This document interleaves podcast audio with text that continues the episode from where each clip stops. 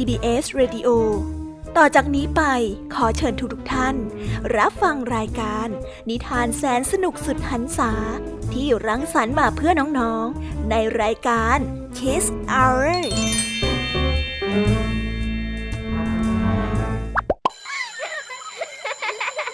โรงเรียนเลิกแล้ว กลับบ้านพร้อมกับรายการ Kiss Hours โดยบรรยาชยโย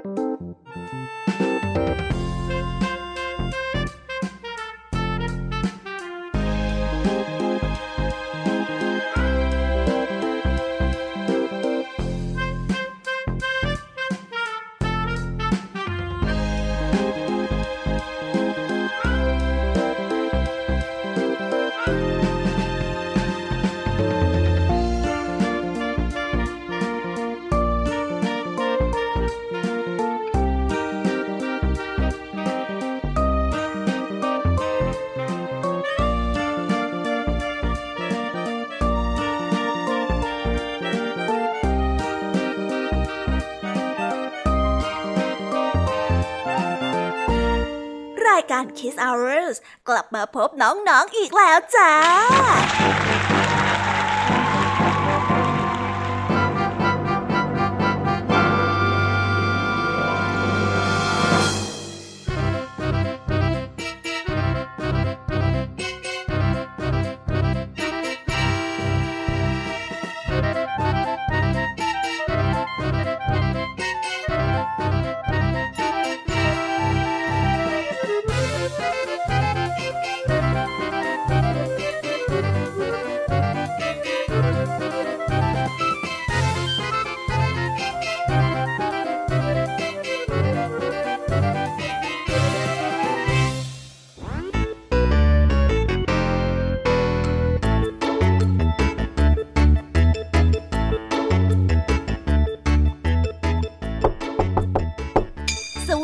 สวัสดีน้องๆชาวรายการ Kiss Hour ทุกๆ คนนะคะ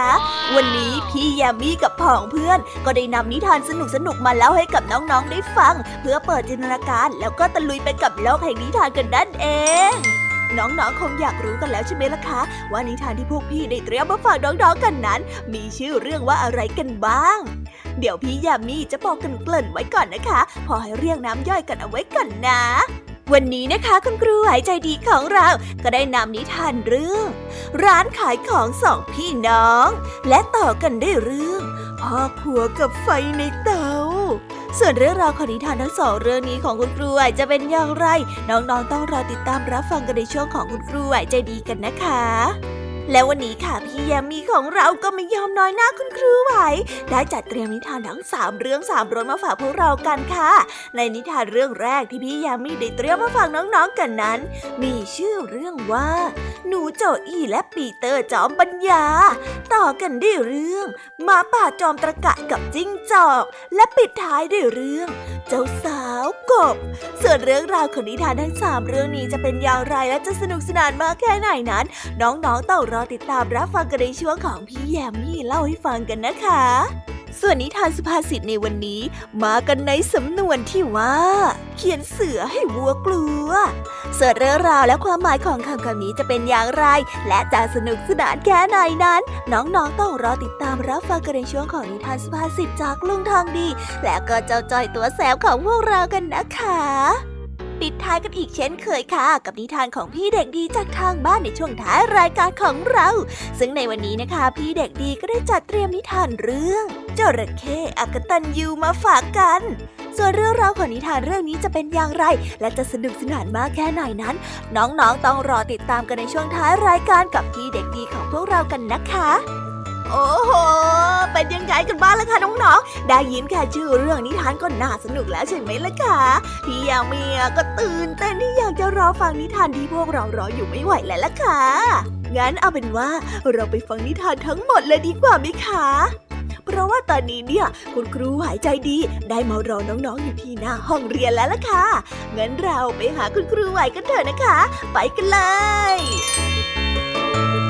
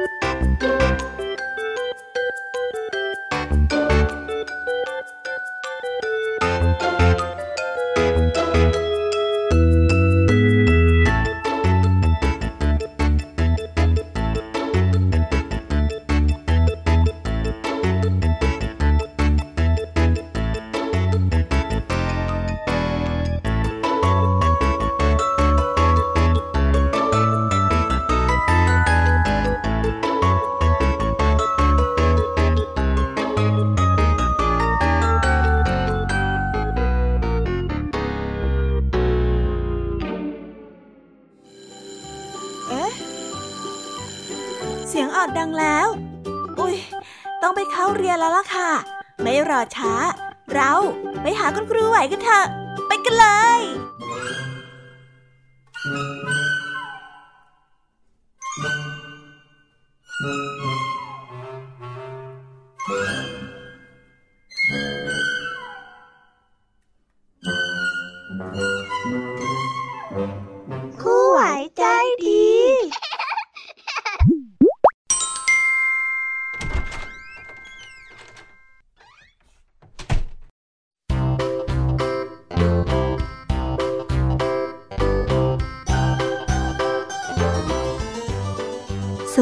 ดีค่ะเด็กๆ กลับมาพบกับคุณครูไหวกันอีกแล้วนะคะ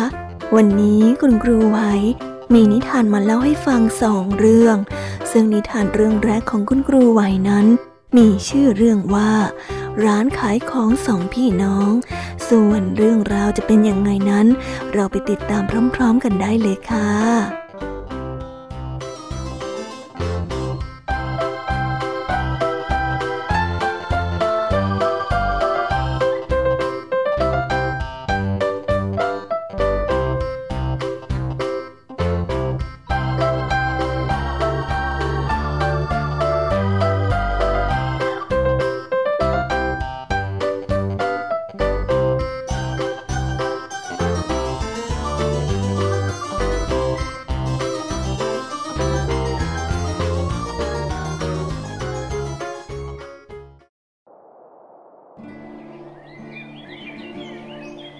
ในครอบครัวหนึ่ง มีลูกชายอยู่สองคน ลูกชายคนโตชื่อใหญ่ ลูกชายคนเล็กก็ได้ชื่อเล็ก เมื่อทั้งสองนั้นได้เติบโตขึ้น พ่อของพวกเขาก็ให้เงินไปลงทุนกันคนละก้อน เพื่อให้ทั้งสองจะได้มีเงินลงทุนทำมาหากินเลี้ยงตนเองได้ และก็ได้สร้างเนื้อสร้างตัว สร้างครอบครัวของตนเองได้ในอนาคตนายใหญ่ที่เป็นพี่ชายคนโต เป็นลูกที่พ่อค่อนข้างภูมิใจ เพราะว่าเชื่อฟังคำสั่งสอนของพ่อแม่มาโดยตลอด นายใหญ่ได้ตัดสินใจเปิดร้านขายบะหมี่ เพราะว่าฝีมือการทำบะหมี่ที่ได้รับจากพ่อนั้น ไม่เป็นสองรองใคร เมื่อตัดสินใจได้ดังนั้น ไม่นาน นายใหญ่ก็ได้เปิดร้านขายบะหมี่ของตนเอง ซึ่งก็ได้มีคนมากินบะหมี่ที่ร้านพอสมควรส่วนนายเล็กที่เป็นน้องชายคนเล็กนั้น ผู้เป็นพ่อมักจะบอกว่านายเล็กนั้นเป็นเด็กที่ดื้อ เพราะไม่ว่าพ่อจะสั่งสอนเรื่องอะไร ก็มักจะมีคำถามอยู่เสมอทำให้คุณพ่อไม่หวังในตัวของเขาเท่าไหร่นัก การออกมาเปิดร้านของตัวเองในครั้งนี้ เขาก็ได้เปิดร้านขายขนมปังกับซาลาเปา แน่นอนว่า ฝีมือนั้นเขาก็ได้มาจากผู้เป็นพ่อเหมือนกัน หลังจากที่เปิดร้านได้ไม่นานฤดูกาลก็ได้เปลี่ยนจากหน้าฝนสู่หน้าหนาว อากาศก็ได้เริ่มเย็นขึ้นเรื่อยๆ ร้านขายบะหมี่ของนายใหญ่ จึงมีคนเข้ามากินมากมาย เนื่องจากความร้อนของบะหมี่นั้นช่วยให้รู้สึกดีขึ้น เวลาที่กินบะหมี่ในหน้าหนาว ส่วนนายเล็กนั้น เห็นว่าถ้าจะไม่ดีแล้ว จึงได้ตัดสินใจ หันไปเปิดร้านขายเกี๊ยวน้ำซึ่งช่วยลดความหนาวได้เช่นเดียวกับการกินบะหมี่เมื่อพ่อได้เห็นว่าลูกชายคนเล็ก หันไปเปิดร้านเกี๊ยวก็ได้บ่นลูกชายว่า นี่เจ้าเล็ก แกนี่ทำอะไรไม่จริงจังเลยนะทำไปเล่นขายของไปได้ เปลี่ยนไปเปลี่ยนมา โลเลแบบนี้ แล้วกิจการของเองจะเจริญเติบโตไปได้อย่างไงกัน แต่นายเล็กก็ไม่ได้สนใจคำบ่นของพ่อ ยังตั้งหน้าตั้งตา ค้าขายต่อเรื่อยไป จนกระทั่งเข้าฤดูร้อน ร้านขายบะหมี่เกี๊ยวก็ได้เริ่มขายไม่ดีนัก เนื่องจากอากาศที่ร้อนขึ้นมาก นายเล็กจึงได้เปลี่ยนไปขายซาลาเปาตามเดิม และก็ได้มีการเพิ่มน้ำแข็งใส และก็ขนมหวานเข้าไป เพื่อเพิ่มความสดชื่นและก็ความเย็น แน่นอนว่าเขาก็ได้ถูกพ่อบ่นอีกตามเคย ในฤดูต่างๆนั้น นายเล็กก็ได้เปลี่ยนเมนูอาหารไปตามความเหมาะสมของฤดูกาลและที่สำคัญนั้น รสชาติก็ได้อร่อยถูกปากจึงมีลูกค้าที่ชอบอะไรใหม่ ๆ มากินมากขึ้น ในขณะที่ร้านบะหมี่ของนายใหญ่ ก็ได้มีคนมาซื้ออยู่เรื่อยๆ แต่ก็ไม่มากตลอดเวลาเหมือนร้านของนายเล็ก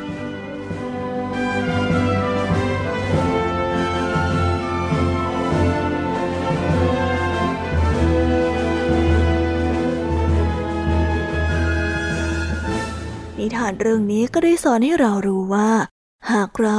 รู้จักทำอะไรที่พลิกแพงไปในทางที่ดี ที่เหมาะกับความรู้ความสามารถของตนเอง ก็ย่อมจะประสบความสำเร็จได้ไม่ยาก ก็ได้จบกันไปแล้วนะคะสำหรับนิทานเรื่องแรกของคุณครูไหว เป็นยังไงกันบ้างคะเด็กๆ สนุกกันไหมเอ่ย งั้นเราไปต่อกันในนิทานเรื่องที่สองกันเลยนะคะ ในนิทานเรื่องที่สองนี้ คุณครูไว้ได้เตรียมนิทานเรื่องพ่อครัวกับไฟในเตามาฝากกัน ส่วนเรื่องราวจะเป็นยังไงนั้น เราไปฟังพร้อม ๆ กันได้เลยค่ะ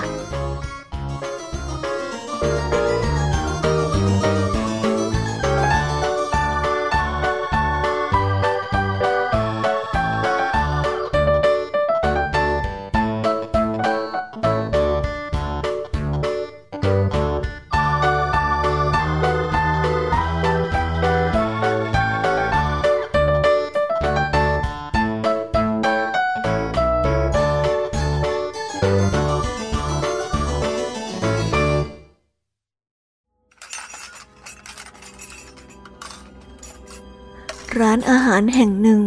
ในครัวที่เต็มไปด้วยวัตถุดิบมากมาย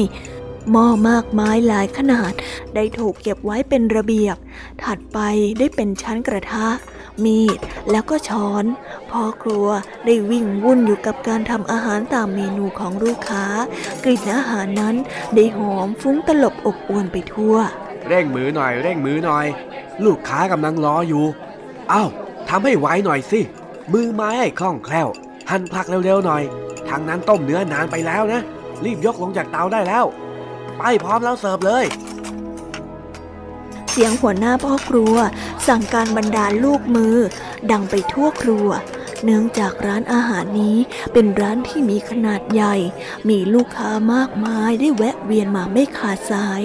พ่อครัวจึงยุ่งอยู่ตลอดทั้งวัน เสียงสับเนื้อสัตว์ หั่นผัก เสียงตะหลิวได้กระทบกระทะ เสียงจานชามกระทบกันดังสลับกันไปมาไม่หยุด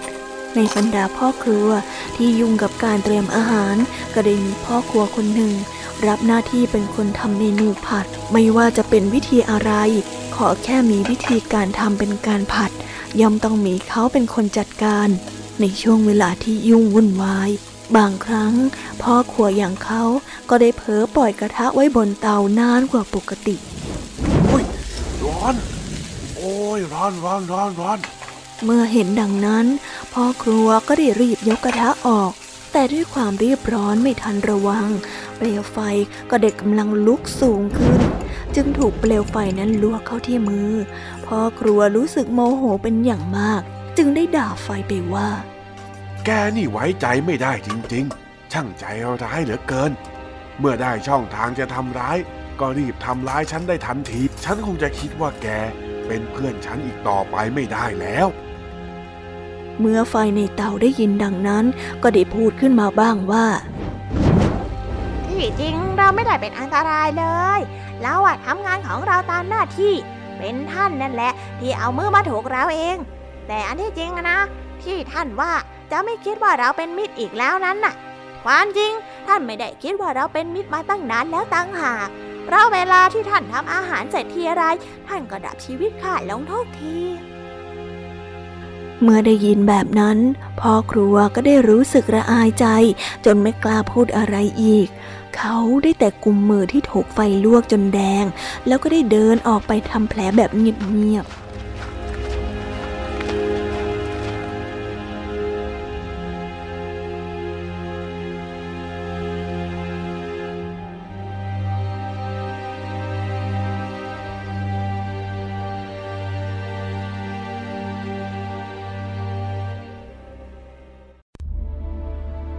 นิทานเรื่องนี้ก็ได้สอนให้เรารู้ว่า ก่อนที่จะว่าคนอื่นว่าไม่มีน้ำใจ ก็ให้ขอดูตัวเองก่อนว่า มีน้ำใจต่อเขาบ้างไหม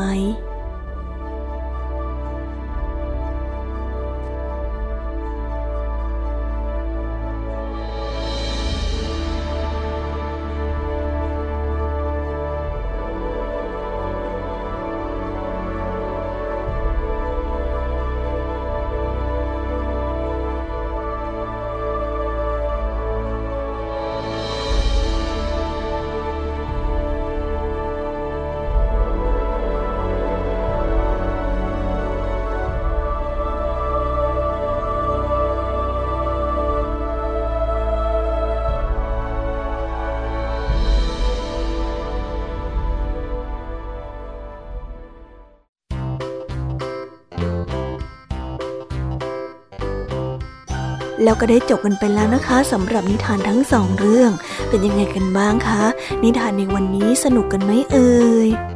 เด็กๆต้องสนุกกันแน่ๆเลยใช่ไหมล่ะคะ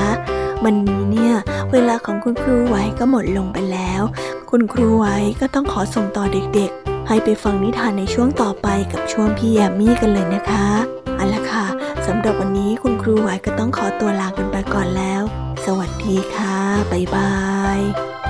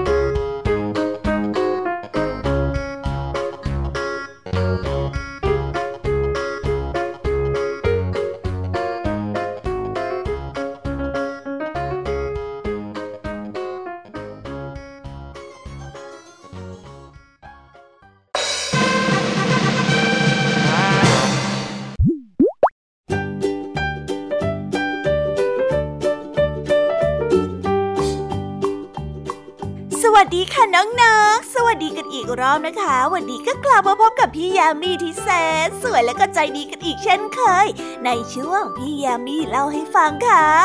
และแน่นอนค่ะว่าน้องๆ มาพบกับพี่ยามีแบบนี้ก็ต้องมาพบกับนิทานที่แสนสนุกด้วยกันถึงสามเรื่องสามรสซึ่งในนิทานเรื่องแรกที่พี่ยามีได้จัดเตรียมมาฝากเด็กๆกันนั้น มีชื่อเรื่องว่า หนูโจอี้และปีเตอร์จอมปัญญา ส่วนเรื่องราวจะเป็นอย่างไร เราไปติดตามรับฟังพร้อมๆกันเลยค่ะ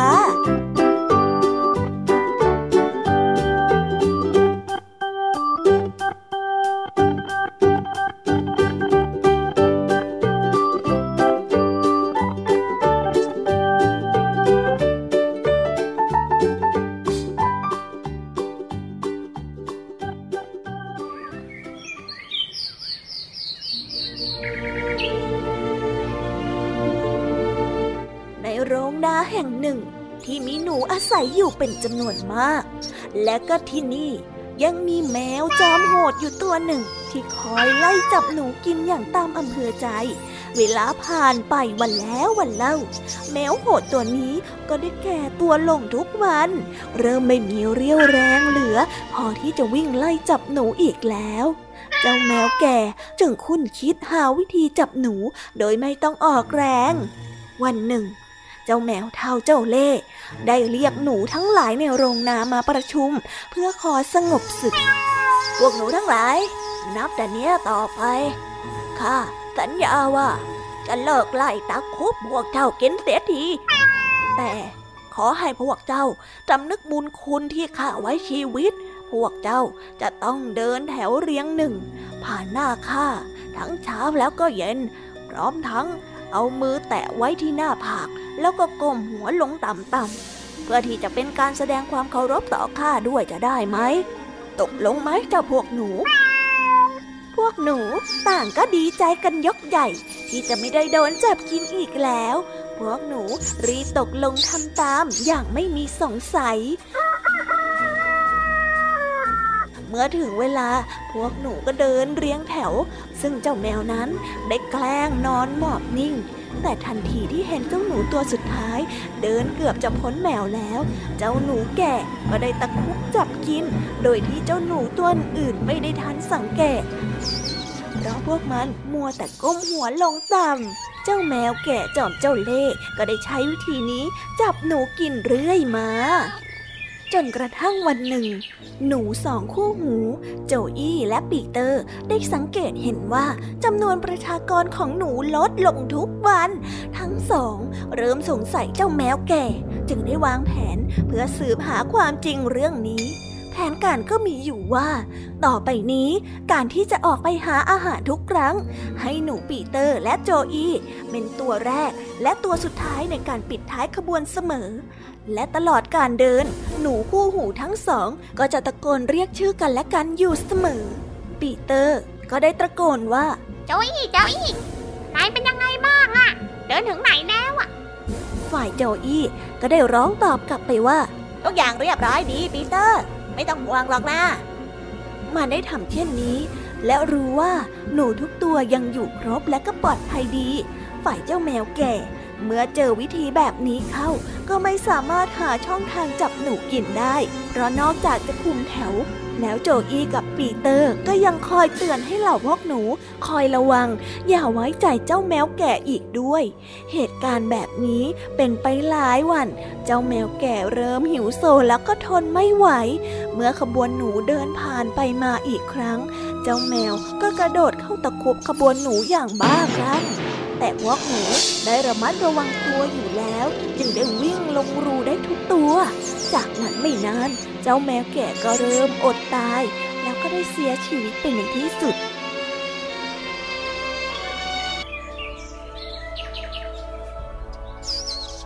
และสองคู่หูโจอี้และปีเตอร์ ก็ได้รับการยกย่องเป็นอัศวินหนูผู้กล้า ของบรรดาหนูในโรงนาตั้งแต่นั้นเป็นต้นมา คนนะ ขอบคุณทุกคนเลยนะเฮ้อขอบใจมากเลยนะใจนะขอบใจขอบใจ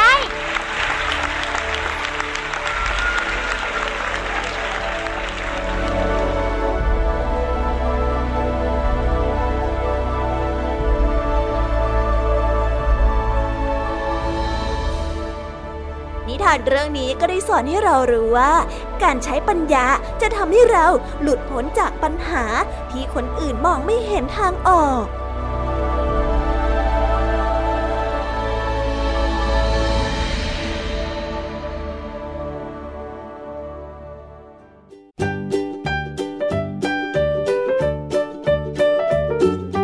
ว้าวว้าวก็จบกันไปเป็นที่เรียบร้อยแล้วนะคะสำหรับนิทานในเรื่องที่หนึ่งของพี่ยามี เป็นยังไงกันบ้างล่ะคะน้องๆ สนุกกันหรือเปล่าเอ่ยแหมเจ้าดูเจออีแล้วก็ปีเตอร์เนี่ยฉลาดสุดๆไปเลยนะคะพวกบรรดาเหล่าหนู ถ้าไม่ได้โจอี้และปีเตอร์เนี่ยอืมคงต้องตกเป็นเหยื่อของเจ้าแมวกันหมดแน่เลยล่ะค่ะ เอาละค่ะน้องๆ เราได้สนุกกับนิทานในเรื่องที่หนึ่งกันไปเป็นที่เรียบร้อยแล้ว งั้นเราไปต่อกันในนิทานเรื่องที่สองกันต่อเลยนะคะ ในนิทานเรื่องที่สองนี้ พี่ยามีได้นำนิทานเรื่องหมาป่าจอมตระกะกับจิ้งจอกมาฝากกัน ส่วนเรื่องราวจะเป็นอย่างไรเราไปติดตามรับฟังพร้อมๆกันเลยค่ะ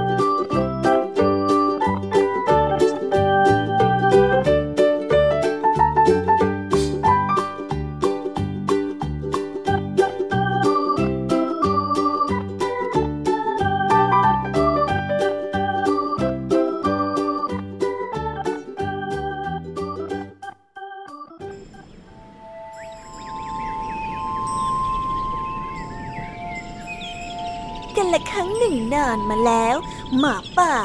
และหมาจิ้งจอกได้มาอยู่ด้วยกัน หมาจิ้งจอกต้องทำทุกอย่างตามที่หมาป่าต้องการ เพราะว่ามีเรียวแรงน้อยกว่า สู้เจ้าหมาป่าไม่ได้ ที่จริง มันก็ไม่อยากจะอยู่ใต้บารมีของหมาป่านักหรอก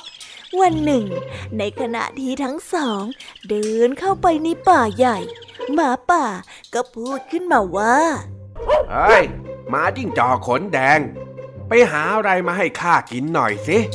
ถ้าไม่อย่างนั้นนะข้าจะจับเองกินแทนซะ ไป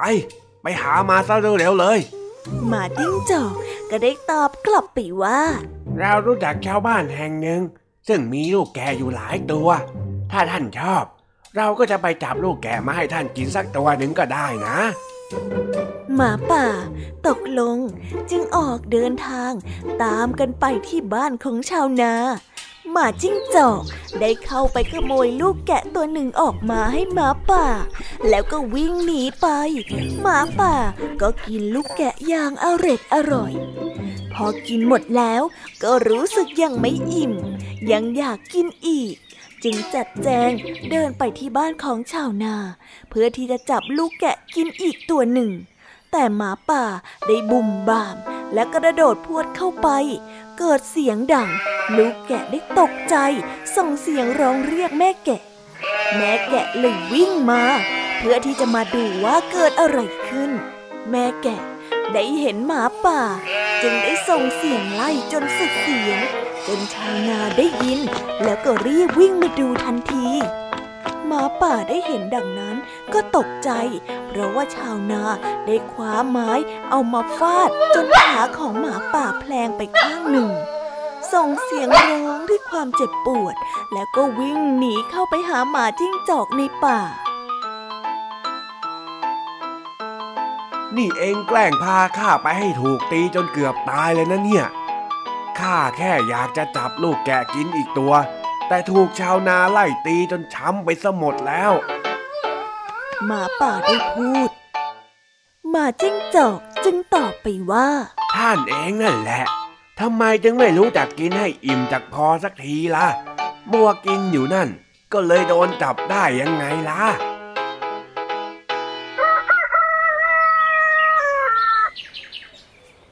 วันต่อมา ทั้งสองได้พากันเดินไปที่ทุ่งแห่งหนึ่ง คราวนี้หมาป่าตะกะพูดขึ้นว่า เจ้าหมาจิ้งจอกขนแดง ไปหาอะไรมาให้ข้ากินอีกทีเซเร็วๆข้าหิวจะแย่อยู่แล้วทำไมอย่างนั้นน่ะเดี๋ยวข้าจะกินเจ้าแทนซะหมาจิ้งจอกก็ได้ตอบกลับไปว่าข้ารู้จักบ้านชาวนาแห่งหนึ่ง เย็นนี้เมียของชาวนาจะทำขนมเบื้องกิน เราไปเอาขนมเบื้องมากินกันจะดีไหมล่ะ ว่าแล้วหมาจิ้งจอกก็นำหมาป่าเดินไปทางนั้น เมื่อไปถึงหมาจิ้งจอกก็ย่องไปรอบๆบบ้านของชาวนา ดมดมดมดม ดมดูจนรู้ว่าจานขนมเบื้องวางอยู่ตรงไหน หมาจิ้งจอกก็ตรงไปคว้าขนมเบื้องมาสี่แผ่น แล้วก็วิ่งเอามาให้หมาป่ากิน เอากินซะ กินซะ มันก็ได้พูดขึ้น แล้วก็เดินไปอีกทาง หมาป่าก็ได้เขมือบขนมเบื้อง กินจนเกือบหมด แล้วก็ได้พูดขึ้นมาว่า อร่อยดีนะ แต่แค่นี้ไม่พอหรอก ข้าต้องได้กินมันอีกสิ ว่าแล้วก็เดินกลับไปที่ในครัวของชาวนา ไปถึงก็ไม่รีรอ ดึงจานขนมเบื้องลงมาจากหลังตู้ ทุกอย่างก็ได้ตกลงมา แล้วก็แตกกระจายบนพื้น ส่งเสียงดังจนเมียชาวนาวิ่งมาดู พอเห็นหมาป่า นางก็ส่งเสียงหวีดร้อง เพื่อที่จะเรียกให้คนมาช่วย ผู้คนก็วิ่งฮือมา ในมือถืออะไรอยู่ก็ใช้เป็นอาวุธฟาดแล้วก็ตีหมาป่าจนขาแพร่งไปทั้งสองข้าง แล้วก็ได้ส่งเสียงร้องด้วยความเจ็บปวด แล้วก็วิ่งขยกขยเยกเข้าไปในป่า เพื่อที่จะไปด่าหมาจิ้งจอกว่า เองแกล้งพาข้าให้ไปเจ็บตัวอีกแล้ว ดูสิเนี่ย เจ้าพวกชาวนามันตีข้าจนเจ็บยอกไปทั้งตัวหมด นี่มันครั้งที่สองแล้วนะไอ้เจ้าหมาจิ้งจอก หมาจิ้งจอกก็ได้พูดกลับมาว่า ท่านเองนั่นแหละทำไมถึงกินแล้วไม่รู้จักอิ่มจักพอสักที ฮะ ในวันที่สามเมื่อหมาป่าและหมาจิ้งจอก เดินออกไปข้างนอกด้วยกัน หมาป่าเดินขาเป๋ เพราะว่าเจ็บขา แต่มันก็ได้พูดขึ้นมาว่า เจ้าหมาจิ้งจอกขนแดงไป หาอะไรมาให้ข้ากินหน่อยเถอะข้าหิวจะแย่อยู่แล้ว หมาจิ้งจอกก็ได้ตอบว่า ข้ารู้จักผู้ชายคนหนึ่ง เขาฆ่าหมูป่าหนึ่งตัววันนี้ คงแล่เนื้อใส่เกลือ แล้วหมักเก็บไว้ในไหที่ห้องใต้ดิน เราแอบเข้าไปเอามากินกันเถิด ดีดี แต่คราวนี้น่ะข้าจะเข้าไปกับเองด้วย เวลาเกิดเรื่องขับขัน เองจะได้ช่วยข้าได้ ก็ได้หมาจิ้งจอกตอบ แล้วก็พาหมาป่าไปตามซอกจนถึงช่องแห่งหนึ่ง ที่นำไปสู่ห้องใต้ดินของบ้านชาวนา ที่นั่นทั้งสองแลเห็นหมูกองอยู่มากมาย หมาป่ากระโจนเข้าใส่ กินอย่างตะกะตะกาม หมาจิ้งจอกก็กินอย่างอร็ดอร่อยเช่นกัน แต่มันจะคอยวิ่งไปลองดูที่ช่องทางเข้าเป็นระยะระยะ ว่ายังรอดออกไปได้อย่างสะดวกดีหรือเปล่า เมื่อหมาป่าเห็นเช่นนั้น จึงถามหมาจิ้งจอกไปว่า เอ็งทำอะไร บอกให้ข้าเข้าใจหน่อยสิทำไมถึงวิ่งไปวิ่งมาไม่ยอมหยุดฮะ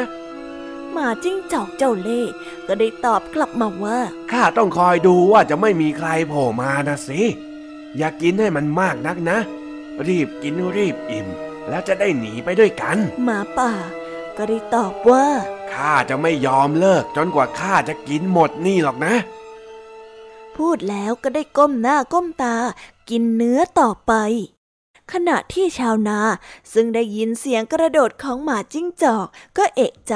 แล้วก็รีบลงมาที่ห้องใต้ดิน หมาจิ้งจอก พอเห็นชาวนาก็ได้วิ่งหนีแล้วก็กระโดดเข้าป่าอย่างสบายใจ ที่พ้นจากหมาป่าจอมตะกะตะกาม กินไม่รู้จักอิ่มตัวนี้ไปได้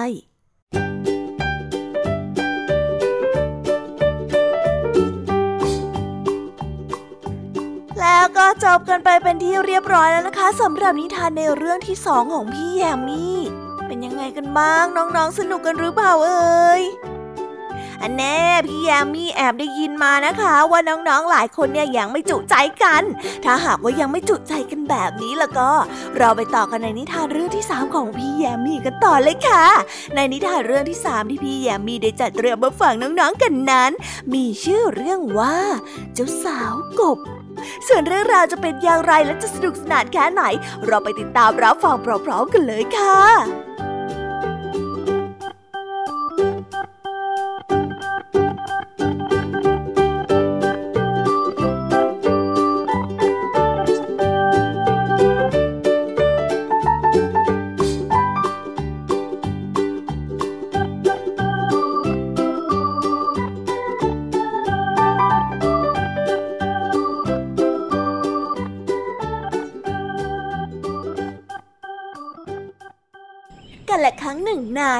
แล้วมีสองสามีภรรยาคู่หนึ่ง แต่งงานอยู่ด้วยกันมานานหลายปี แต่พวกเขาก็ไม่มีลูก พวกเขาอยากมีลูกมาก จึงได้สวดมนต์ขอพรต่อเทวดา วิงวอนขอให้ได้ลูกสักคน และแล้ววันหนึ่ง ฝันของทั้งคู่ก็เป็นจริงขึ้นเมื่อทั้งสองเปิดประตูหน้าบ้านขึ้นมาในตอนเช้า ก็พบตะกร้าเล็กๆ ใบหนึ่งวางอยู่หน้าบ้าน ในตะกร้านั้นมีกบน้อยตัวหนึ่ง นอนตาใสแป๋วอยู่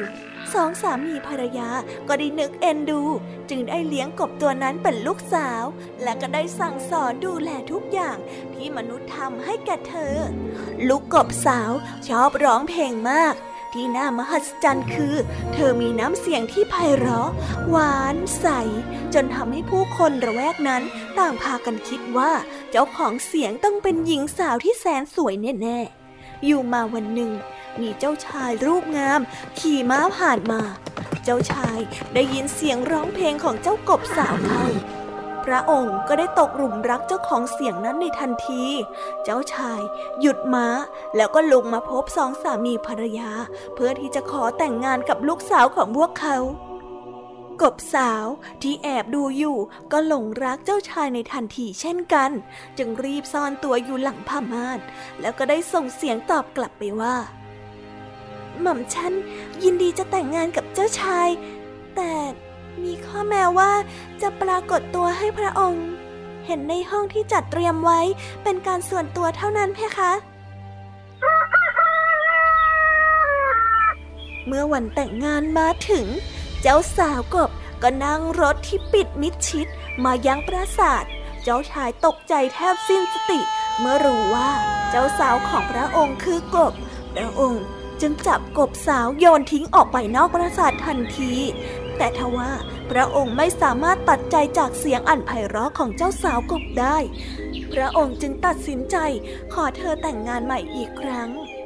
คราวนี้กบสาวได้ใช้ไก่ต้งเทียมรถเปิดประทุนของเธอ ขับไปยังปราสาท ระหว่างทางได้มีนางฟ้าสองพระองค์กำลังช่วยกันหาวิธีเอาก้างปลาซึ่งติดอยู่ที่คอของเพื่อนนางฟ้าอีกองค์ออก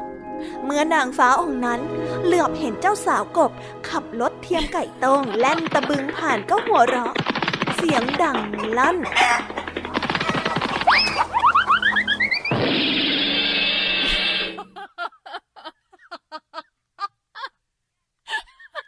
จนกลางปลากระเด็นหลุดออกมาจากคอนางฟ้าทั้งสามดีใจมาก ที่กบเจ้าสาวได้เป็นส่วนสำคัญในการช่วยพวกนาง จึงให้รางวัลแก่เจ้ากบสาว นางฟ้าผู้ที่สวมชุดสีชมพูจึงได้พูดว่าฮึนี่เดี๋ยวฉันจะเนรมิตรถม้าสีทองคันงามให้แก่เธอนะจ๊ะแล้วรถของกบสาวก็ได้กลายเป็นรถสีทองหรูหราสวยงามที่สุด นางฟ้าที่สวมชุดสีฟ้าก็ได้พูดขึ้นว่า ฉันจะเนรมิตชุดเจ้าสาวที่แสนสวยที่สุดให้แก่เธอนะ ทันใดนั้นชุดที่กบสาวสวมอยู่ ก็ได้กลายเป็นชุดเจ้าสาวแสนสวย และนางฟ้า ผู้ที่สวมชุดสีเหลือง ซึ่งเป็นองค์ที่ก้างติดคอ ก็ได้พูดขึ้นว่า ส่วนฉัน ผู้ที่เธอช่วยเหลือไว้มากที่สุด ฉันก็จะมอบสิ่งวิเศษที่สุดให้กับเธอเช่นกัน แล้วนางฟ้าตัวสีเหลืองก็ได้โบกคาถาลงบนตัวของเจ้ากบสาว พลางร่ายมนก็ได้มีแสงระยิบระยับ ลงบนตัวของเจ้าสาวกบ แล้วเจ้าสาวกบก็ได้กลายร่างเป็นหญิงสาวผิวเข้ม ที่มีรูปร่างสวยบาดตาบาดใจไปในทันที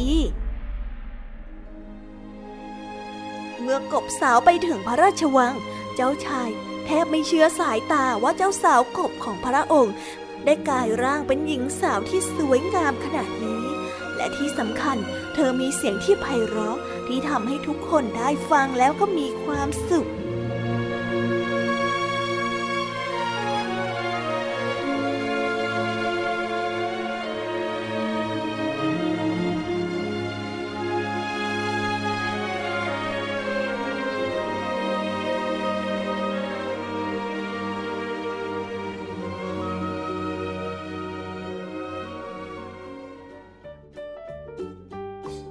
แล้วก็ได้จบกันไปแล้วนะคะสำหรับนิทานทั้ง 3 เรื่องของพี่แยมมี่เป็นยังไงกันบ้างคะ ฟังกันซะจุใจกันเลยละสิ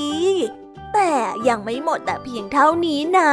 งั้นพี่แยมมี่ก็ต้องขอส่งต่อเด็กๆ ให้ไปพบกับเจ้าจอยและก็ลุงทองดีกันในช่วงนิทานสุภาษิตกันต่อเลยนะคะสำหรับตอนนี้เนี่ยพี่แยมมี่ก็ต้องขอตัวไปพักแป๊บหนึ่งนะคะ แล้วกลับมาพบกันใหม่ในช่วงท้ายรายการค่ะ งั้นตอนนี้ไปหาลุงทองดีกับเจ้าจอยกันเถอะค่ะ ไปกันเลย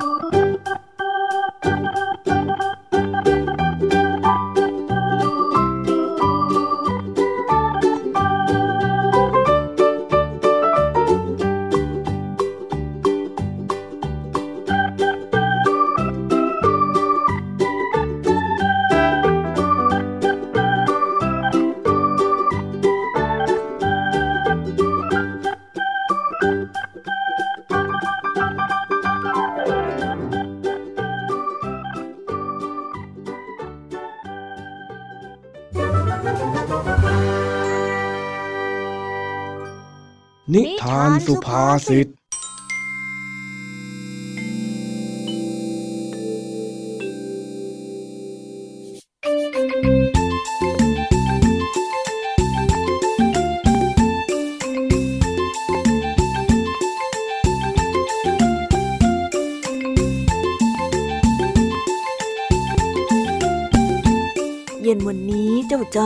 ก็ได้มาเล่นซนแถวบ้านลุงทองดีอีกเช่นเคย แต่บังเอิญว่าได้ไปเห็นลุงทองดีกำลังมัดม้วนฟางอยู่ ก็เลยวิ่งเข้าไปถามด้วยความสงสัย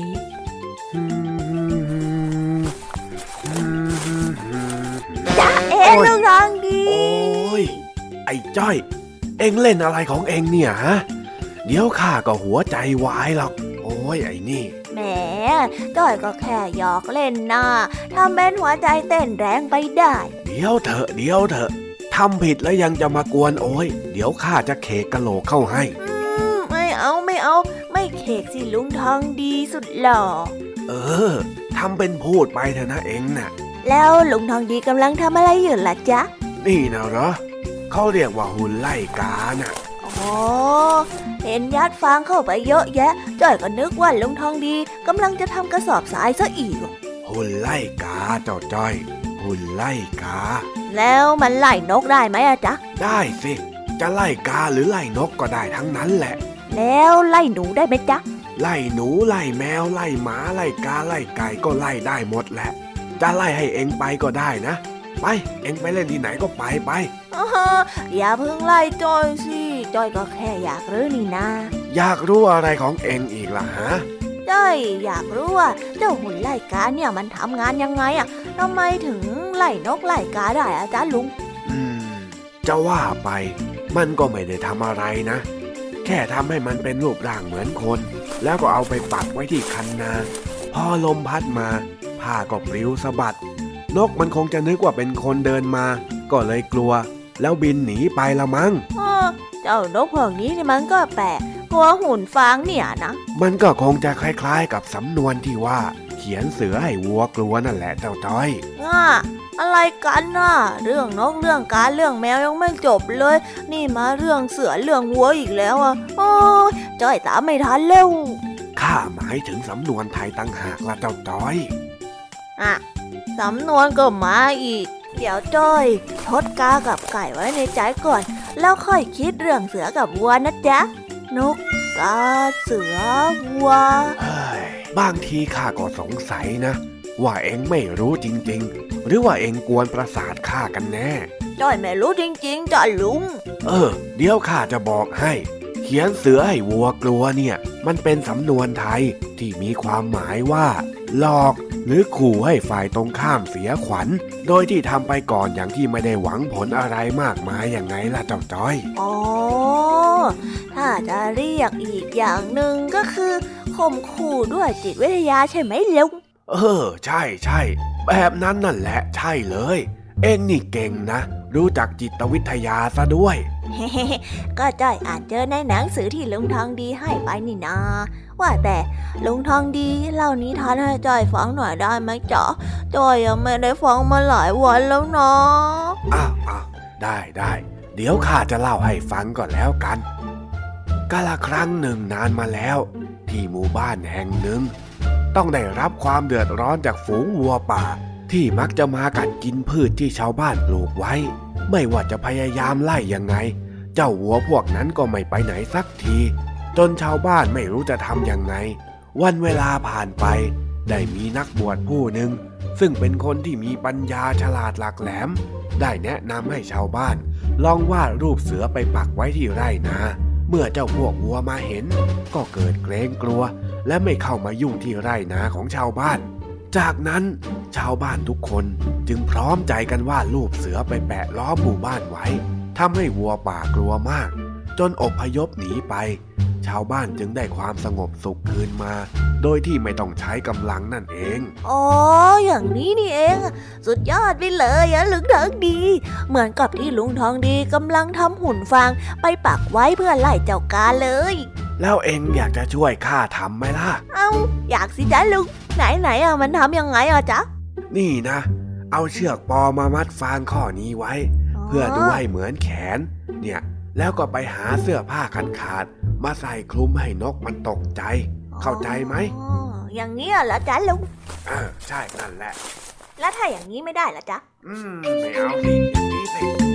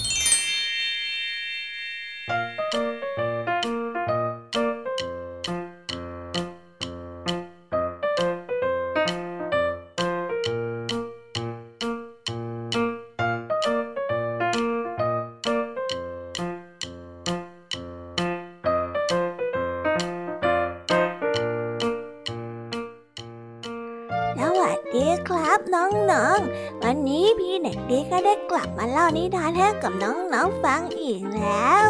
อันนี้เพื่อนของพี่เด็กดีก็ฝากให้เอานิทานมาเล่าให้น้องๆได้ฟังกัน วันนี้พี่เด็กดีก็ได้เตรียมนิทานเรื่องจระเข้อักตันยูมาฝาก ถ้าน้องๆสงสัยกันว่า เรื่องราวจะเป็นอย่างไร งั้นเราไปพบกับนิทานเรื่องนี้พร้อมๆกันเลยครับณบ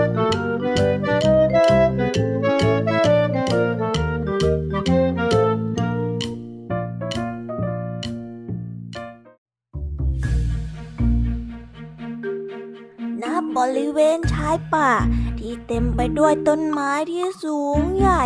มีช้างน้อยตัวหนึ่งกำลังเดินเล่นกินลมอยู่ตามลำพัง แล้วก็ได้ยินเสียงร้องว่า โอ้ย ช่วยด้วย ช่วยข้าด้วย ใครก็ได้ช่วยฉันที โอ้ยเจ็บ โอ้ยช้างน้อยค่อยๆเดินตามหาเสียงนั้น มาเรื่อยๆเรื่อยๆจนมาพบกับต้นเสียง โอ้ ย ซึ่งเจ้าของเสียงนั้นก็คือ เจ้าจระเข้นั่นเอง ช่วยข้าด้วย โอ้ยหางของเจ้าจระเข้ถูกต้นซุงทับอยู่ มันพยายามจะดิ้นให้หลุด แต่ก็ไม่สามารถหลุดออกมาได้ มันจึงขอร้องให้ช้างนำงวงของมันเอาท่อนซุงที่ทับหางนั้นออกไป เมื่อช้างน้อยลากท่อนซุงนั้นออกมาได้จระเข้ก็ได้พูดว่า โอ้เจ้านี่เก่งจริง ๆ เลยนะ นอกจากเก่งแล้ว เจ้ายังตัวใหญ่น่าอร่อยอีกด้วยอืมขอกัดสักทีนึงเถอะ ช้างน้อยก็เริ่มตกใจ เพราะเจ้าจระเข้งับขาของเจ้าช้างไว้โดยที่ไม่ทันตั้งตัว โอ้ย โอ้ย เจ้าจระเข้อักตันยูทำไมเจ้าถึงทำกับข้าแบบนี้โอ้ยช่วยด้วย เจ้าจระเข้นิสัยไม่ดีเออช่วยด้วย หลังจากนั้นเองก็ได้มีหนูริ่งตัวหนึ่งเดินผ่านมาพอดี แล้วก็เห็นช้างน้อยร้องขอความช่วยเหลือ จึงเข้าไปช่วยโนริงตกลงว่าจะช่วยตัดสินอย่างยุติธรรมให้ และก็ขอให้ทั้งสองแสดงเหตุการณ์ใหม่ เอาเหตุการณ์ตั้งแต่แรก แล้วหนูริงก็จะพิจารณาอย่างละเอียดอีกครั้งจระเข้จึงบอกช้างน้อย ให้เอาท่อนซุงมาทับที่หางของจระเข้อีกครั้ง ช้างน้อยก็เลยเอาท่อนซุงมาทับที่หางของจระเข้ไว้ แล้วก็ได้บอกหนูริ่งไปว่าดูให้ดีๆนะ ว่าข้านี่แหละ เป็นคนที่ช่วยเจ้าจระเข้ขึ้นมาขณะที่ช้างน้อยกำลังเอาท่อนซุงออก หนูริ่งก็ได้บอกไปว่า ยุดหยุดหยุดหยุดหยุดกันในเมื่อเจ้าจระเข้นิสัยไม่ดี เมื่อช่วยแล้วจะจับเจ้ากินใช่ไหมทำไมเจ้าจะไปช่วยมันอีกล่ะ มันไม่รู้จักบุญคุณของเจ้าได้ซ้ำนะเจ้าช้างน้อยเออจริงสินะ แล้วฉันจะช่วยจระเข้ทำไมกัน ใครทำดีก็ได้ดี ใครทำชั่วก็ได้ชั่วฮึ พอคิดได้ดังนั้น ช้างน้อยจึงชวนเจ้าหนูริ่งเดินออกจากที่นั่นไป โดยที่ปล่อยให้จระเข้รับชะตากรรมของมัน แล้วจระเข้ก็ได้ร้องโอดโอยด้วยความเจ็บปวด เพราะว่าท่อนซุงทับที่หางของมันอย่างหนักอึ้ง และไม่มีสัตว์ตัวใดเลยที่เข้ามาช่วยมัน เพราะพวกมันรู้แล้วว่าจระเข้นั้นนิสัยไม่ดี และก็ไม่มีใครยอมเป็นเพื่อนจระเข้อีกด้วย นิทานเรื่องนี้ก็ได้สอนให้เรารู้ว่า คนที่ไม่รู้จักค่าของความช่วยเหลือจากผู้อื่น มักจะไม่ได้รับการช่วยเหลือซ้ำเป็นครั้งที่สองก็ได้จบกันไปแล้วนะครับสำหรับนิทานของพี่เด็กดี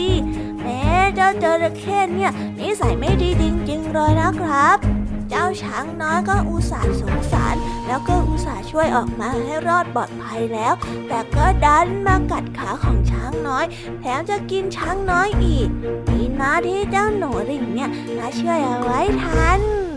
สำหรับวันนี้เนี่ย เวลาของพี่เด็กดีก็ได้จบลงไปแล้วนะครับ เอาไว้พบกันใหม่ในครั้งหน้านะสำหรับวันนี้พี่เด็กดีก็ต้องขอตัวลาไปก่อนแล้วล่ะครับ สวัสดีครับบ๊ายบาย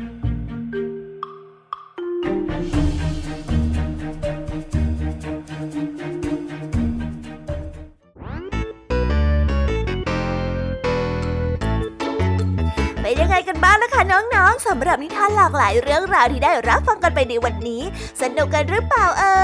ยหลากหลายเรื่องราวที่ได้นำมาเนี่ย บางเรื่องก็ให้ข้อคิดสะกิดใจ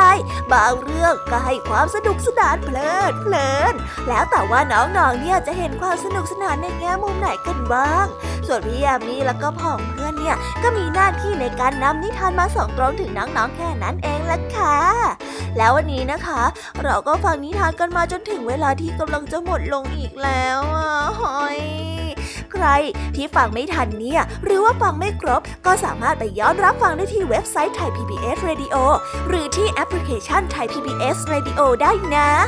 ถึงเวลาที่จะต้องกล่าวคำลาแล้วล่ะค่ะพี่ยามีต้องคิดถึงน้องๆอีก แน่เลย แต่ไม่ต้องห่วงนะคะน้องๆ พี่ยามีเนี่ยขอสัญญาเลยว่า จะกลับมาพบกันใหม่พร้อมกับนิทานที่แสนสนุกแบบนี้กันอีกแน่นอนค่ะน้องๆ อย่าลืมนำข้อคิดดีๆ ที่ได้จากการรับฟังนิทานที่แสนสนุกของคุณครูไหว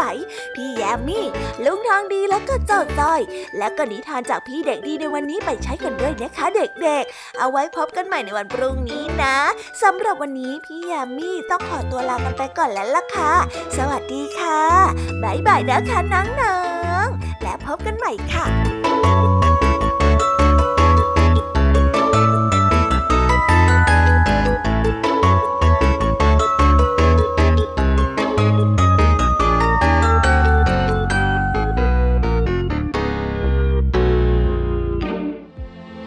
ติดตามรับฟังรายการย้อนหลังได้ที่ เว็บไซต์และแอปพลิเคชันไทย PBS Radio